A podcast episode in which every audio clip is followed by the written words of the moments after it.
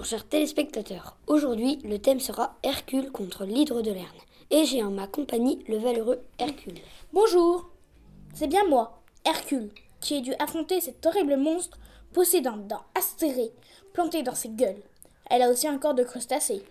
Voulez-vous bien que l'on vous pose quelques questions à ce sujet ? Oui, volontiers, mais pas trop. Je suis pressée, j'ai un sanglier sur le feu. Un sanglier ? Mais oui, le sanglier d'Érimante ! Commençons. Où vivait l'hydre ? L'hydre de Lerne vivait dans le marais de Lerne. Incroyable !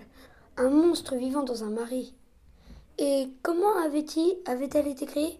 L'hydre avait pour parents le Typhon et Échinna. Elle était cruelle comme son père.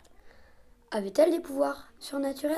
Elle crachait juste du venin et était capable de tuer les gens grâce à son odeur et son haleine empoisonnée et ses têtes dont une était immortelle. Vos douze travaux avancent-ils donc ? Oui, c'est déjà la deuxième mission que j'ai accomplie sur douze. douze ? Cela doit être un travail de titan. Vous avez sûrement été aidé par d'autres valeureux guerriers. Effectivement, j'ai eu beaucoup d'aide. Mon neveu Yolaos brûlait les têtes de l'hydre et moi, j'ai enterré la tête immortelle. Athéna, la déesse de la stratégie guerrière, m'a aussi donné du courage. Avez-vous utilisé des armes spéciales ? Oui, je me suis protégée grâce à la peau de lion de Némé. Je me suis cachée à l'affût dans le marais et j'ai bondi sur elle.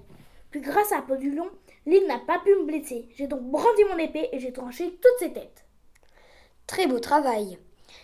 Et c'est la fin de notre secret d'histoire du jour. Pour réaliser cette interview, nous avons utilisé le livre « Les monstres de la mythologie » numéro deux cent quatre-vingt-douze M A R.